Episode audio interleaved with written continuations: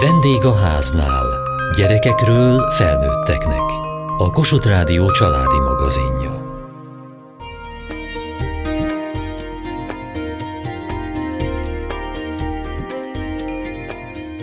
Süski nap fa alá, bújj el hideg föld alá. Kívánták az óvodások az Akadémia Oviban a mesepedagógiai foglalkozásukon. Bemutatójuk a Budapesti Óvodapedagógiai Napok programjához kapcsolódott, melynek témája idén a lelki egészség megőrzése volt. Az érzelmek világába, a feszültségoldás lehetőségeihez náluk a meséken keresztül visz az út.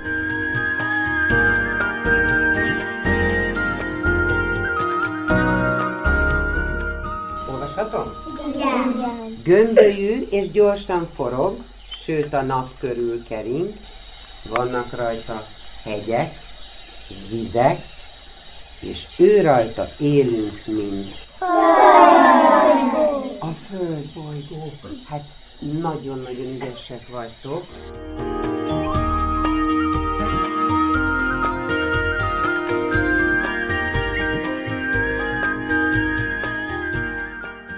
Nagyon gazdag módszerrel bújtak be egyáltalán a mese világában, mik azok, amiket használ erre. A mi intézményünkben minden csoportban más és más eszközt használnak. Bíró Ildikó, óvodapedagógus. Az nagyon fontos, hogy minden meséhez legyen egy rituálé. A mi csoportunkban van mesegyertya, van meseillat, és van mesebőrönd. Kiscsoportos korban még mesepárnát is használtunk, ugye, mert nagyon fontos, hogy a, a mesehallgatásnál, hogy bele tudjon helyezkedni a mesébe, hogy a testét is el tudja lazítani és el tudjon engedni. Ezért mesepárnát használtunk kis csoportba. Azt középső és nagy csoportban már elhagytuk, mert már ezeknek a rituáliknak a, a kapcsán már ők tudják, mindig egy helyen mesélünk, és kényelmesen helyezkednek el. Van, aki ülve, van, aki elfekszik, van, aki oldalt fekszik, tehát saját maga találja meg azt a, azt a kényelmes poszt, amiben a mesét hallgatja. A mesebőrönbe mindig az aktuális meséről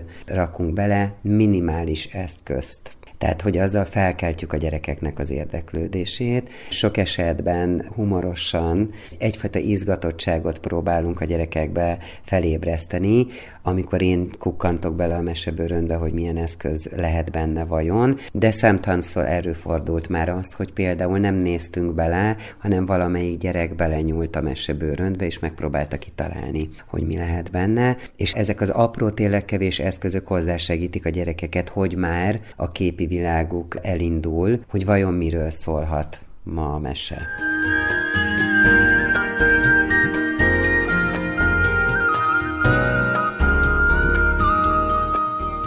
Hol volt, hol nem volt, hetetét országon is túl, még az Ókarenciás tengeren is túl, volt egy kicsinke falu.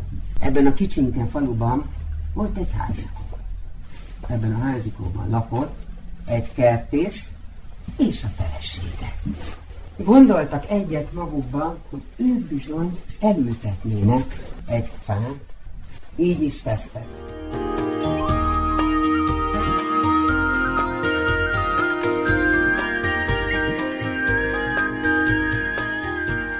Óvodapedagógiai napoknak a lelki egészség volt idén a tematikája, itt most pedig egy földnapi tematikával találkozhattunk ezen a bemutatón. Hogyan ér össze ez a kettő? Egyrészt nagyon fontosnak tartom, és szerintem az intézmény is nagyon fontosnak tartja a gyermekeknek az egészséges lelkületüket, tehát hogy egészséges lélekkel rendelkezzenek. Bíró Ildikó, óvodapedagógus. Minden egyes projektbe bele tudjuk szőni, és ennek a mesének pont az volt szerintem a mondani valója, hogy mennyire fontos, hogy odafigyeljünk egymásra, hogy mennyire fontos, hogy szeressük egymást, mennyire fontos, hogy hagyjuk a másikat szabadon szárnyalni, és hogy a saját belső képüknek megfelelően kreativitásukkal tudjanak fejlődni. Tehát ez a mese nem csak a fáról szólt, hanem ugye mi magunkról is, és legfőképpen ugye a gyerekekről is, hogy legyen önbizalmuk, hogy bízzanak magukban, hogy nem mindig a külső körülményeknek próbáljanak megfelelni, hanem higgyenek abban, hogy amit, amit tesznek, vagy amit cselekszenek, az jó, és hogyha még egy picit irányítani, vagy egy picit fejleszteni szeretnénk őket, azt is csak szívvel és szeretettel és odafigyeléssel tegyük meg. Úgyhogy igazából így kapcsolódott ez a két témakör egybe.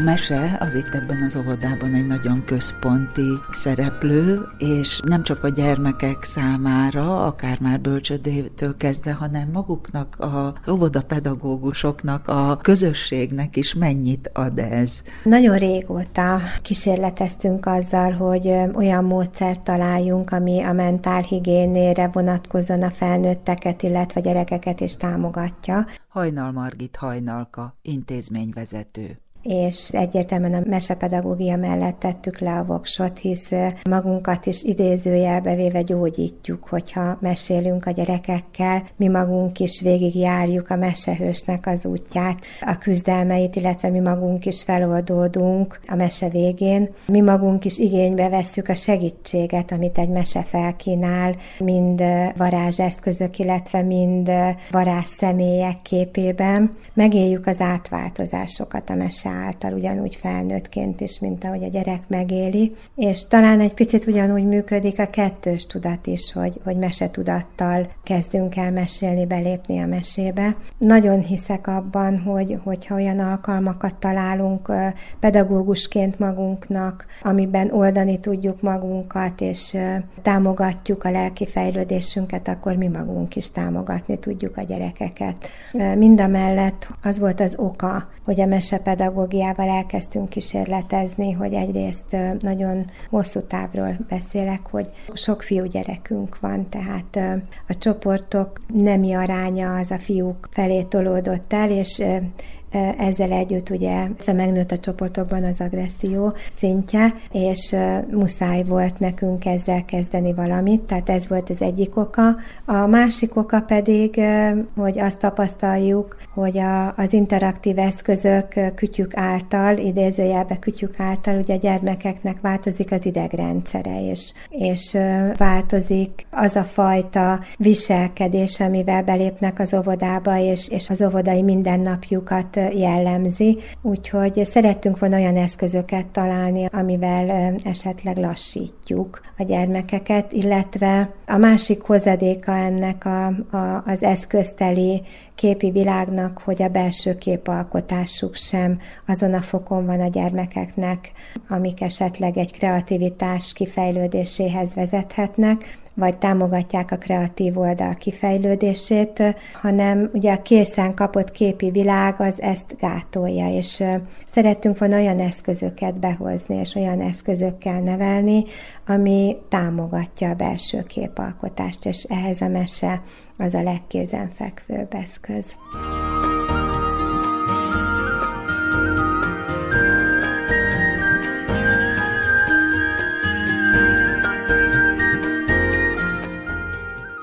Mit csinálhat? Egy szív alakú mandalát. Mandalát? Miből csináljátok? Ilyen botokból, ezek, meg ezek így díszíteni fognak. Uh-huh. Mik ezek? Ezek borost, borostyán ezek meg ilyen fáknak a törzse, ezek meg dobozok, Van egy ötletem, ezekkel rakjuk körbe, és Mert csak néhány helyre tegyünk.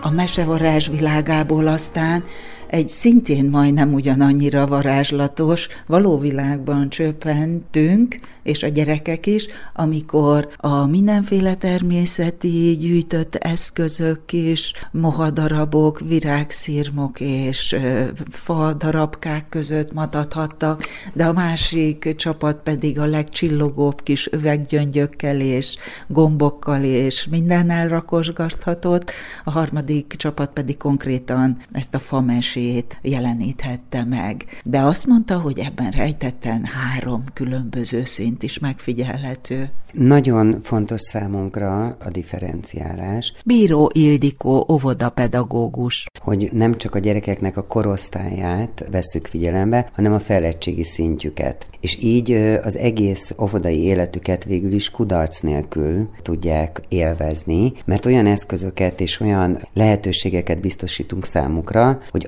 amit ő elsőként megfog, az biztos, hogy egy olyan tárgy lesz, mondjuk egy toporgó gyerek biztos, hogy egy nagyobb tárgyat fog először a kezébe venni, míg egy suhanó gyerek már a kisebb, apróbb tárgyakkal fog nekiállni, tevékenykedni, tehát először fölméri a saját képességeit, és a rengeteg eszköz segítségével, plusz a társai segítségével, hogy toporgó, lépkedő, suhanó együtt mondjuk egy mikrocsoportba dolgozik, ki fogja próbálni azt az eszközt is, vagy azt a tevékenységi formát, amit még úgy érez első pillanatban, hogy ő nem biztos, hogy ebben ügyes lenne, vagy sikeres lenne, de látva a másik gyereket, és biztosítva azt az eszköztárat a gyermeknek, ki fogja próbálni, és toporgóból el fog jutni a suhanó gyermekig, bármilyen tevékenységi formába. Tehát ez beleértve nem csak a vizuális tevékenységformákat, hanem a mozgásos tevékenységi formákat, de egy mesébe is egy toporgó gyermek az biztos, hogy közelebb ül az óvónénihez, hogy legyen érintés, legyen több szemkontaktus, legyen több visszajelzés a mese folyamán,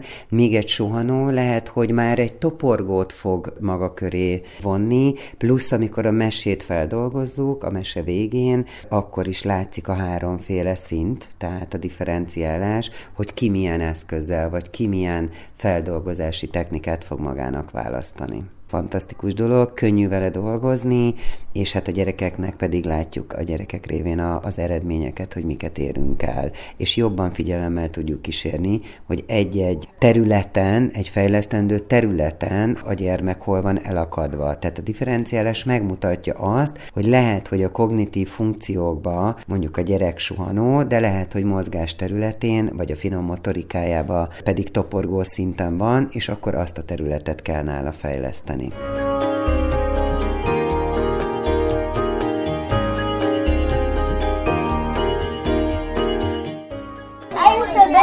meg! Beszéljük, tegyük fel a földet! Meg kell beszélni, ügyesek vagytok, kialakítottátok a kört, rakosgathatjátok ügyesen.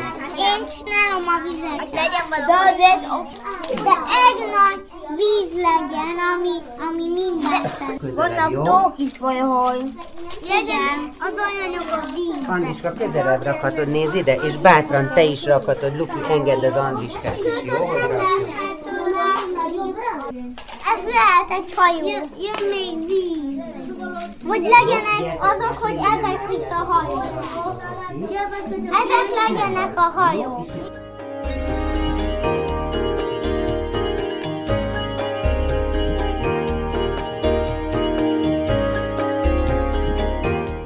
Hajnal Margit Hajnalka, intézményvezető nagyon sok tapasztalattal és tudással érkeznek a gyerekek, tehát korábban ez azért kevésbé volt jellemző, tehát van a kütyüknek egy pozitív hozadéka is ez, és mi nem más csinálunk, csak ezt a sok tapasztalatot, tudást, ezt igyekszünk ugye helyére rakni, és így helyzetekbe hozni a gyerekeket, hogy ezt a helyére tudják rakni, de olyan eszközökkel, amiben mi hiszünk, és amit esetleg itt nyomatékkal tudunk felkínálni nekik, és esetleg egy család, aki otthon elfoglalt, és, és reggeltől estig dolgozik, ő, ő már kevésbé tudja ezeket az eszközöket otthon használni, illetve szerintem a mostani generáció már ebben a világban nőtt fel, tehát Biztos, hogy meséltek nekik, meg azokat a hagyományos nevelési eszközöket is használták, de hát ebben világban nőttek bele.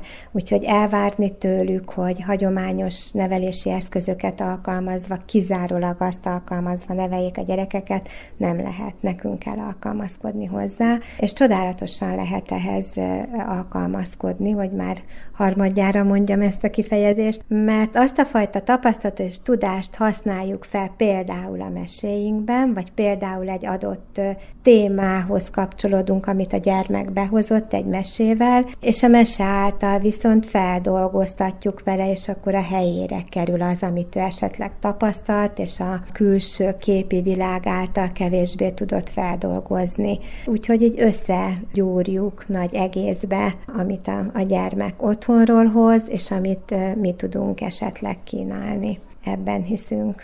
Nem csak mesepedagógiával vagyunk, és azért szerettem volna például a Timi is itt van, hanem drámapedagógia is van, ami hasonlóképp üzemel, és hasonlóképp rá tudunk kapcsolódni az otthoni történésekre, vagy azokra az élményekre, amit otthonról hoz a gyermek egy drámapedagógiával, ami szintén például egy mesével indulhat. A lényeg, hogy az élményeket úgy tudják feldolgozni, ahogy számukra emészthető, és ahogy ők a helyére teszik a történéseket. Kertész Tímea óvoda pedagógus. Mindig mi vagyunk a minta. Azt is megtapasztaltuk, hogy azért az a mód, ahogy mi kifejezzük mondjuk az érzelmeinket, az is egy nagyon-nagyon fontos dolog. Hiszen sok esetben ez adja a mintát a gyereknek, hogy én is elég differenciáltan tudom-e kifejezni azt, hogy éppen egy helyzethez hogyan állok, hogy miként, illetve az, hogy hogyan reagálok arra, amikor, amikor mondjuk van egy kis csoportos, aki zokog, és nem lebeszélni próbálom a szomorúságáról, hanem azt mondom, hogy én ezt megértem, és átérzem, hogy most neked nagyon hiányzik az anyukád, és képzeld, hogy reggel én is éppen elsírtam magam valamin, és kikerekedik a gyermekszem, és azt gondolja, hogy jé, akkor lehet szomorúnak lenni. Megértenek engem, hogy én szomorú vagyok. Tehát, hogy azt gondolom, hogy nagyon nagy szerepünk van nekünk is abban, hogy a mi saját érzelmünket, érzelmeinket hogyan fejezzük ki, illetve, hogy ezekre az érzelmekre hogyan reagálunk, hogy ha látunk egy agresszív megnyilvánulást, hogy, hogy valószínűleg nem a tiltás és a nem szabad felszólítás lesz a célra vezető, hanem elsősorban megpróbáljuk megérteni, és megpróbálunk először is megérteni, másodszor pedig valami módot találni arra, hogy ha már tudjuk, hogy honnan fakad, akkor meglegyen az az eszköz, amivel ezt, ezt oldani tudjuk, és ez formálódni tud, és hogyha erre már bölcsödétől tudatosan odafigyelünk, és együtt dolgozunk, és együtt gondolkodunk, akkor így tud kialakulni tulajdonképpen az, amiről beszélgetünk, hogy hogyan működnek a, azok a bizonyos mikrocsoportok. Én ugyan drámapedagógus vagyok, de pont ezt már mondtam többször a kollégáimnak, hogy igazából ők is azok, csak nem tudják. Nagyon sok óvodapedagógus él a dráma eszközeivel. Elkezdtem ezeket próbálgatni, hogy mik azok a tevékenységek a drámán belül, mert ugye ez tartalmaz szabályjátékokat, interaktív mesefeldolgozási módokat, vagy történetalkotásokat, hogy mi az, ami a leginkább beválhat, vagy ami a leginkább felkelti a gyerekek érdeklődését, és nagyon érdekes volt, hogy azok a történetek, amikbe a gyerekek bele tudtak helyezkedni. Magyarán ez egy saját mese, aminek mindig a középpontjában valamilyen probléma áll. És ez a probléma, ez egy olyan probléma, amit közösen kell megoldani. És ami valamilyen módon köthető ahhoz, ami éppen történik azzal a csoporttal. Például most a nagy csoportosokkal volt olyan játék, amiben olyan halacskák voltunk mi, egy különös tóban, akiket ki akartak onnan telepíteni különböző helyekre. Fantasztikus volt, hogy itt is csoportokba rendeződve milyen ötleteket találtak ki arra, hogy hogyan tudnánk együtt maradni, és ha nem maradunk együtt, akkor mi lehet a megoldás, hogy hogyan tudnánk mégis kapcsolatot tartani egymással, nagyon-nagyon fantasztikus, hogy ilyen helyzetekben hogy tudnak egymással együttműködni, és azt persze csak én tudom, hogy ez valójában arról szólt, hogy ők nem sokára iskolába mennek. Tehát, hogy a drámának valahogy ez a része, illetve ami még nagyon, és most itt a meséhez kapcsolódik, hogy az interaktív feldolgozása a mesének, mégpedig olyan módon, hogy a mesét megszakítva, tehát amikor egy ismert,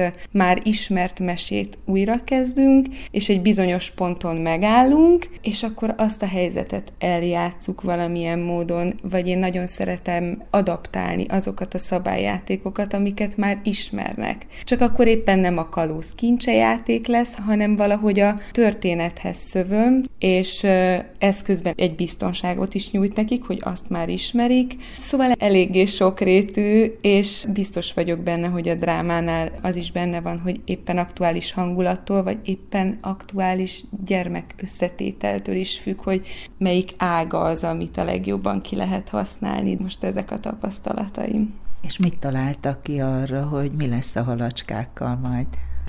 Készítsünk fotót most, közöset, mindenkinek legyen meg a kezében, mert azt bármikor meg tudjuk nézni, és akkor tudunk egymásra gondolni.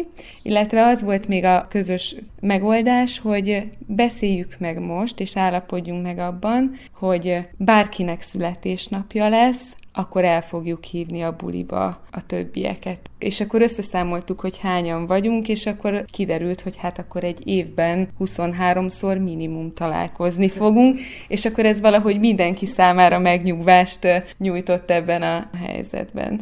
Mert ennek a feszültsége ott van közöttük. Igen, azért ennek a feszültsége ott van. Persze a történetben is ott volt az, hogy lehet, hogy vannak, akik egy helyre fognak kerülni, de hogy ez például pont erről szólt, erről a fajta feszültségről, ami azért egy nagy csoportban felszínen van, és úgy tudnak játszani a gyerekek, és úgy tudnak feszültségeket oldani, hogy ők valójában csak játszanak, és ez benne a fantasztikus és nagyon boldog vagyok attól, hogyha mindent csak játéknak él meg, hiszen ez lenne a lényege az óvodai tevékenységeknek, hogy mindent örömmel és mindent játékként éljenek meg.